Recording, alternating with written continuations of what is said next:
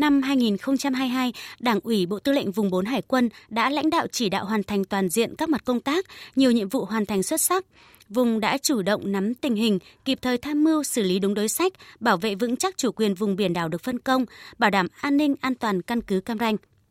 Các đơn vị trong toàn vùng hoàn thành 100% nội dung chương trình kế hoạch huấn luyện năm 2022 đạt kết quả cao, tham gia các hội thi, hội thao các cấp có nhiều nội dung đoạt giải và được đánh giá cao.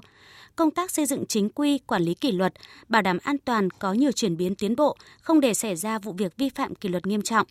Năng lực lãnh đạo, sức chiến đấu của các cấp ủy Đảng và chất lượng đội ngũ đảng viên được nâng lên, công tác hậu cần kỹ thuật được triển khai đồng bộ kịp thời, bảo đảm tốt cho các nhiệm vụ thường xuyên và đột xuất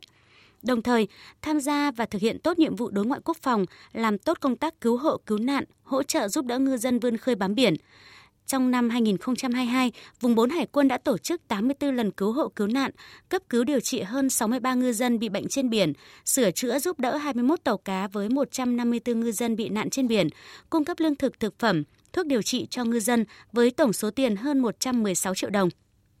Dự và phát biểu chỉ đạo hội nghị, chuẩn đô đốc Trần Thanh Nghiêm biểu dương thành tích mà vùng 4 Hải quân đã đạt được trong thời gian qua và yêu cầu lãnh đạo chỉ huy các cơ quan đơn vị thuộc vùng khẩn trương khắc phục những mặt còn hạn chế, duy trì nghiêm công tác huấn luyện sẵn sàng chiến đấu, đột phá và làm dứt điểm vào những vấn đề khó, huấn luyện làm chủ vũ khí trang bị kỹ thuật, tăng cường huấn luyện đêm, huấn luyện trong các điều kiện chế áp điện tử mạnh, trong bất luận hoàn cảnh nào, vùng 4 cũng không lơ là, mất cảnh giác, không để Tổ quốc bị bất ngờ trên hướng biển.